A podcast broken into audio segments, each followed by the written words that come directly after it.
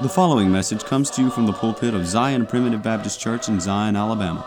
For more information, please visit us online at zionpbc.com. Welcome to the Zion Primitive Baptist Church podcast.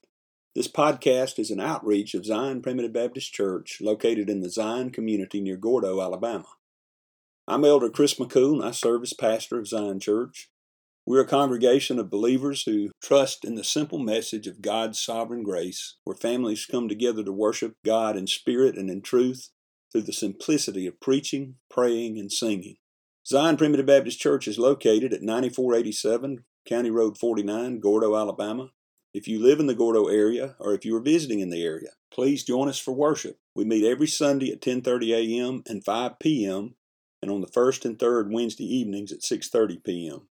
In the third chapter of John, Jesus uses the womb, the water, and the wind to explain to Nicodemus what regeneration is all about. Jesus often used natural examples to illustrate spiritual occurrences. By describing regeneration as a new birth, he clearly set forth the fact that man has nothing to do with it. A baby is not born by his own volition, and neither can he prevent his birth by an exercise of his will. Likewise, the water is used in many places as an analogy of the Spirit of God, which operates sovereignly and on his own timetable. Finally, Jesus uses the wind as an example of regeneration and points out the fact that you cannot control the wind, that it blows where it wishes. On yesterday's podcast episode, we heard the first half of this message, which primarily dealt with Jesus using the womb as a representation of regeneration through the new birth. Today we hear the conclusion of this message, which finishes up our discussion of the womb as a representation of regeneration through the new birth, and we see how the water and the wind also perfectly demonstrate to us that regeneration is solely and wholly in the hands of God. But first, we have a song selection that I hope you enjoy. After the song, please stay tuned for another message of God's sovereign grace from the Zion Primitive Baptist Church pulpit. Listen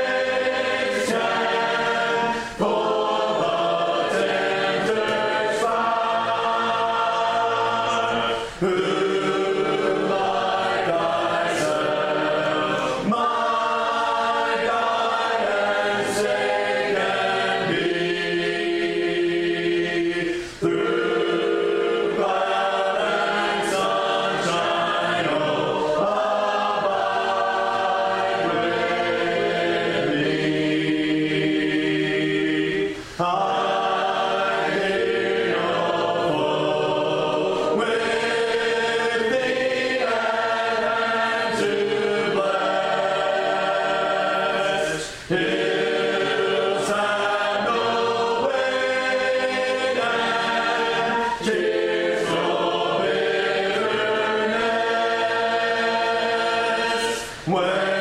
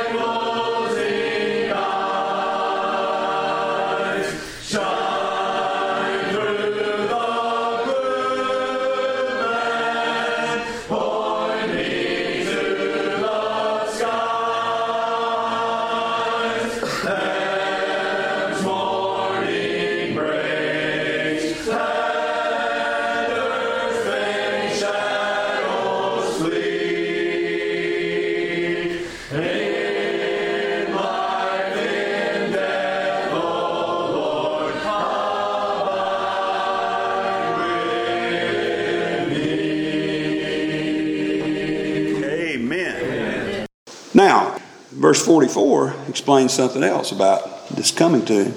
No man can come to me except, there's an exception here. Here's the exception. Except the Father which hath sent me draw him, and I will raise him up at the last day.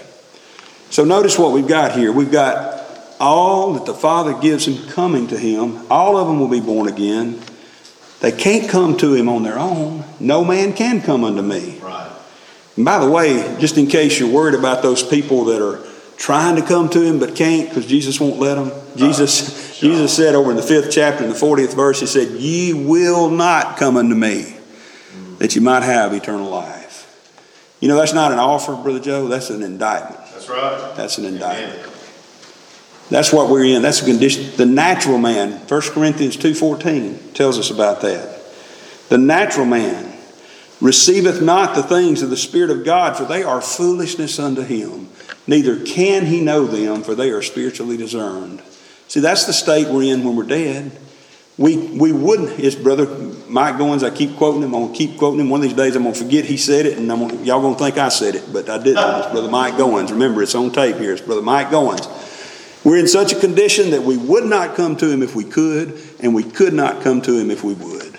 You see, no man can come unto me except the Father which has sent me draw. And praise God for that exception. God will draw his children. But the natural birth happens without any hindrance from the child being born. You see, in the right time, at the time appointed by God, that child of God who was chosen in Christ before the foundation of the world and for whom Jesus died will be born again mm-hmm. apart from the exercise of their will. Notice something else about the birth. The natural birth happens before evidence of life appears. Correct? A baby doesn't cry to get born. A baby cries because he's been born. A baby doesn't cry to get life. He doesn't move to get life. He doesn't reach out for his mother's breast to get life. He does all that because he has life. Amen. That kind of that, that that's the same idea that I've told you about many times. Brother Brother Span, Brother Raymond Span, my pastor for many years, uh, put it out here like this. He had heard it from I think his grandfather. He said that burden of sin that people talk about, and there is a burden of sin. There is conviction of sin, beloved. But he said it's like this the burden of sin is as if you took a thousand pound weight and placed it on the chest of a dead man. You put that weight on the chest of a dead man, the dead man won't say anything. He won't feel anything. Right. He won't respond to anything because he's dead, right? But you take that same thousand pound weight and you put it on a live man's chest, he'll start squealing. he'll start, he'll start calling out. There'll be some repercussions. He will feel that. And that kind of puts Matthew chapter 11 and verse 28 in a little different perspective, doesn't it? In Matthew chapter 11, you know, we don't need to abdicate, beloved, any scriptures to the world. These are not worldly scriptures or denominational world scriptures. These are primitive Baptist scriptures, okay? They're Bible scriptures, I should say. You know, when I say they're primitive Baptist scriptures, I don't mean we have an appropriation on them. I just mean that we ought to be using them too. They're, they're ours. Come unto me, all ye that labor and are heavy laden, and I will give you rest. Jesus said that, but he didn't say it to a dead alien sinner. No. He said it to one who is laboring. He said it to one who is heavy laden. He didn't say, Come to me if you're laboring and heavy laden, and I'll give you eternal life. No. He said, Come to me if you're laboring under the heavy burden of sin that you feel only because you've been born again, because a baby doesn't cry till he's born. Right. then I'll give you rest from that labor. You know how I'll give you rest? I will give you rest by showing you that you have no more works to do to get to heaven. Yeah. That I did it all. Jesus paid it all. All to Him I owe. You see, the natural birth happens before evidence of life appears. Okay? So Jesus used the womb as one example, uh, or as one term to describe the new birth. What about verse 5.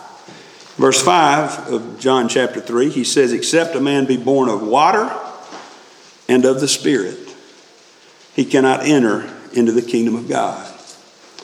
Again, remember here in this passage, as in all the times that he's speaking, he's using terminology that his audience would understand. Nicodemus was a man learned in, in the scriptures, he was a leader of the Jews. And Nicodemus would have understood, and we need to understand that the Holy Spirit was often symbolized by water right. in the Old Testament. For example, and by the way, he had just used the term in verse 3 except a man be born again. Literally, that means from above. If you have a center column Bible like I do, that's what it says there. There's a note there that says from above. See, that's pointing us already to the fact that the new birth is something that the Holy Spirit brings. Over in Isaiah chapter 44, we'll just look there first. In verse, uh, verse 1, he says, Hear, Jacob, my servant, and Israel, whom I have chosen. Thus saith the Lord that made thee and formed thee from the womb, which will help thee. Fear not, O Jacob, my servant, and now Jeshurun, whom I have chosen. Now look at verse 3 For I will pour water upon him that is thirsty, and floods upon the dry ground. I will pour my spirit upon thy seed, and my blessing upon thine offspring. Here he's using water and the spirit interchangeably. He's using them as an example there. Over in Ezekiel chapter 36, look with me over there for just a minute. Over this is even better, even clearer reference here. In Ezekiel chapter uh, 36, in verse 25, uh, God speaking through Ezekiel here says, Then will I sprinkle clean water upon you, and ye shall be clean. From all your filthiness and from all your idols will I cleanse you. What's he talking about here? He makes it pretty plain in the next verse. A new heart also will I give you, and a new spirit will I put within you, and I will take away the stony heart out of your flesh, and I will give you an heart of flesh. Right here in the Old Testament, he's used water and the Holy Spirit as an example of each other. And that's what he's using here. He's saying, Nicodemus, it's like the water. It's the Spirit is like the water that I talked about in the Old Testament, the refreshing new uh, uh, Spirit that I will pour out upon you. Oh, he's, he's telling him some precious truths. And we need to grasp them too, beloved. Amen. He says, Except a man be born of water and of the Spirit. And by the way, the word and there also is in Thayer's Greek lexicon, it, it, it, defines it this way it marks something added to what has already been said, or that of which something already said holds good. Strong's call, calls this uh, Greek verb, Greek um, word, a primary particle having a copulative or connecting and sometimes also a cumulative force. It can be used as and or also or even or so then or to. In other words, except a man be born of water, and that word and can also be even or also the Spirit, he cannot enter into the kingdom of God. He's describing the same thing. Jesus used water elsewhere to symbol the Spirit, did he not? Just a, just a chapter over, he told a woman at a well, in chapter 4 and verse 13, whosoever drinketh this water, pointing to the water in the well, shall thirst again. But whosoever drinketh of the water that I shall give him shall never thirst. But the water that I shall give him shall be in him a well of water springing up into everlasting life. In other words, he's not talking about that you're going to literally have a well of H2O in your heart. You're going, that would be deadly, okay? That would be a problem you'd have to have surgery for. What he's talking about is that he's going to have the water of the Spirit. The, the Holy Spirit itself will be welling up inside you. And in case that's not clear enough, Jesus, over in the seventh chapter of John, in the 37th verse, he says, In the last day, that great day of the feast, Jesus stood and cried, saying, If any man thirst, let him come unto me and drink. He that believeth on me, as the scripture hath said, out of his belly shall flow rivers of living water. And this and he spake of, according to verse 39, of the Spirit. This he spake of the Spirit, which they that believe on him should receive. For the Holy Ghost was not yet given, because that Jesus was not yet glorified. See, right there, he's using him, he's using water uh, to typify the Holy Spirit. That's what he's talking about here. You know, think about, think about water. What does water do? What do you need when you're nasty and dirty and you've been outside working? You need to go inside and take a oil bath or a gasoline bath? No. You need to come in and get a shower, right? That pure, clean water. That's what water does. It cleans you. You know what the Holy Spirit does? It cleanses. Amen. It cleanses. You know what else you can do with water? You can pour it. You can pour it. Joel tells us in the second chapter that there's going to be a time when he'll pour out his spirit upon all flesh. Oh, this, this Holy Spirit, this water that he's talking about, is such a sweet uh, terminology to use in describing the new birth. And then finally, we bring this to a close. What about the wind? Remember what he said in John, the third chapter? First of all, in verse 7, he makes a very important statement that we need to never forget. Marvel not, or verse 6, I'm sorry. That which is born of the flesh is flesh, and that which is born of the Spirit is spirit. We, we don't believe in natural evolution here at this church. No. We don't believe that we evolved from apes or that in some of the primordial goo over there billions of years ago, life evolved somehow. We don't believe in that. There's a lot of people that teach it. We don't believe that. Most churches don't believe that, in the, at least in the evangelical world, okay? But too many churches teach some form of spiritual evolution. While they reject physical or natural evolution, they teach spiritual evolution that somehow that which is flesh can become spirit, or that which is flesh can somehow lay hold upon the spirit. But Jesus said that which is born of the flesh is flesh. So the birth of the flesh yields only flesh, but the only way you get spirit is to be born that way. Amen. That which is born of the Spirit is Spirit. He said, Marvel not that I said unto thee, You must be born again. And here he starts using the wind to describe the new birth. By the way, the wind is often used to describe the Spirit of God. In fact, the first time we read about the Spirit of God in uh, Genesis chapter 1 and verse 2, it says, The Spirit of God moved upon the face of the waters. That's the Hebrew word ruach, which also is a Hebrew word for wind. So, once again, he's using a term that Nicodemus would have understood. Notice what it says it blows where it wishes the wind bloweth where it listeth, and thou hearest the sound thereof, but canst not tell whence it cometh and whither it goeth. No preacher can harness the Spirit of God any more than any meteorologist can harness the wind. Amen. When they're on TV forecasting the tornadoes, they're not directing the tornadoes, they're just telling us where they see them going. Yeah. You know what a preacher can do? A preacher can tell you what's happened to you preacher can see the results, but he can't cause it to happen. No man can harness the wind. And yet, that's how Jesus describes the new birth. Now, there are men who will tell you, there are places you can go, they'll tell you if you do A, B, and C, you follow steps one, two, and three, you pray this prayer, you, you, you take this step, you do this act, whatever it may be, then you have harnessed the Spirit because the Spirit will come. Right. Beloved, those things don't have anything to do to harnessing the Spirit of God any more than anybody can harness the wind. It blows where it wishes. But notice also that it causes a stir.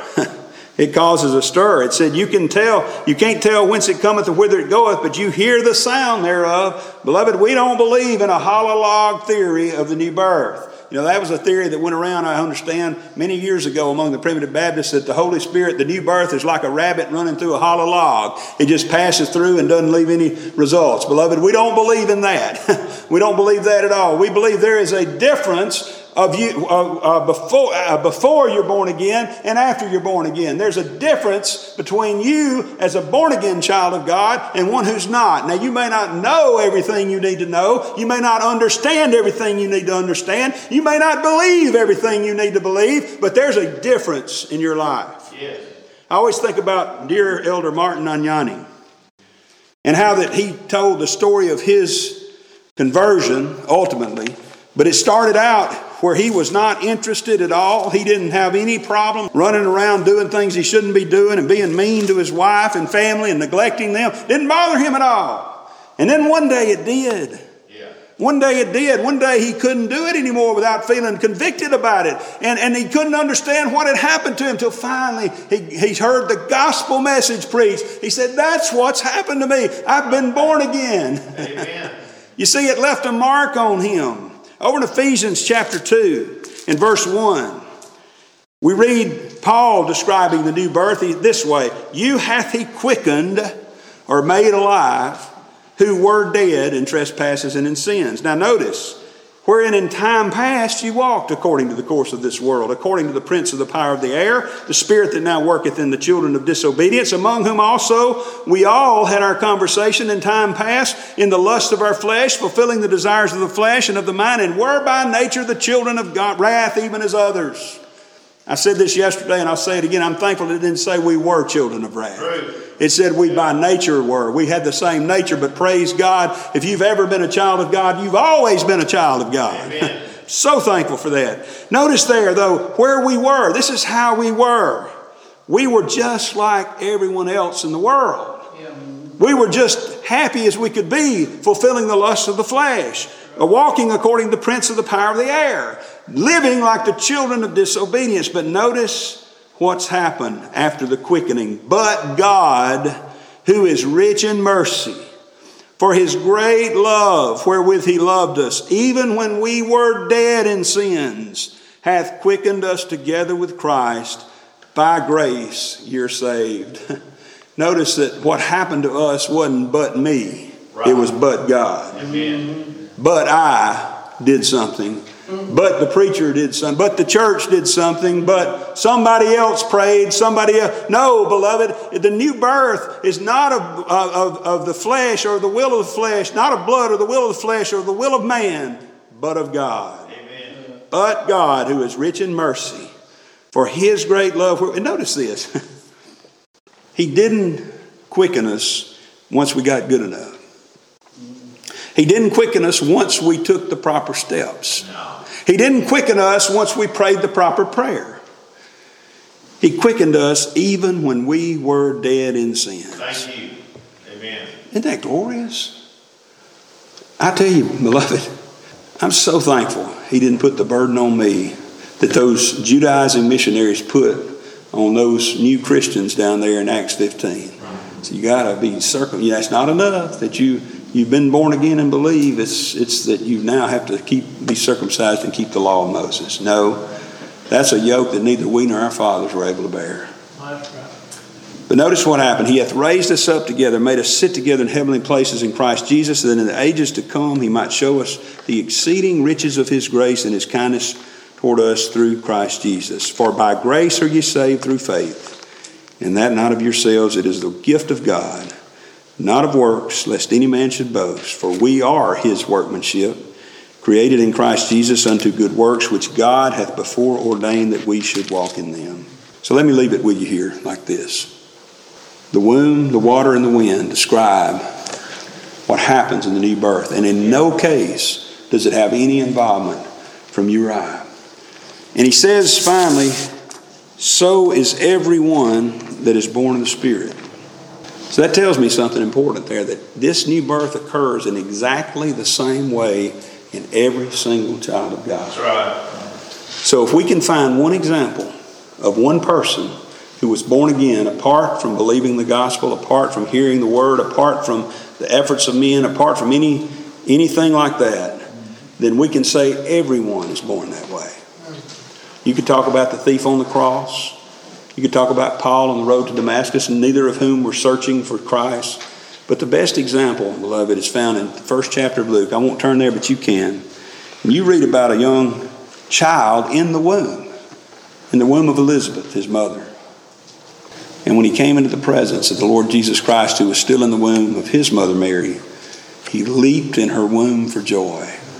You know what joy is? Joy is a fruit of the Spirit. That means it is comes only by the Spirit of God. The Spirit of God brings joy. Those who aren't born again don't feel the joy of the Spirit. They, the natural man receives not the things of the Spirit of God. They're foolishness unto him. But that little baby in the womb felt the joy of the Spirit. You know why? Because he was born again right there. You know what that tells me? Every single child of God, every single elect child of God who was chosen in Christ before the foundation of the world are going to be born again in the same way by the direct operation of the Holy Spirit and not by the efforts or means of men. Thank you for joining us today on the Zion Primitive Baptist Church podcast. I hope the message has been uplifting and beneficial to you, and that the Lord will continue to bless you to grow in grace and knowledge of the truth. Join us again tomorrow for another message of God's sovereign grace. If you would like to subscribe to our website, please go to www.zionpbc.com and sign up for email updates.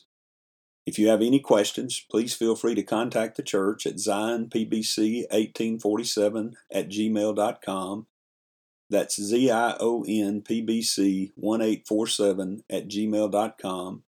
Or you can email me directly at jchrismccool at gmail.com. That's the letter J, C H R I S M C C O O L at gmail.com. Again, thank you for listening. May the Lord bless you, is my prayer. We thank you for listening to today's message. For more information, please visit us online at zionpbc.com.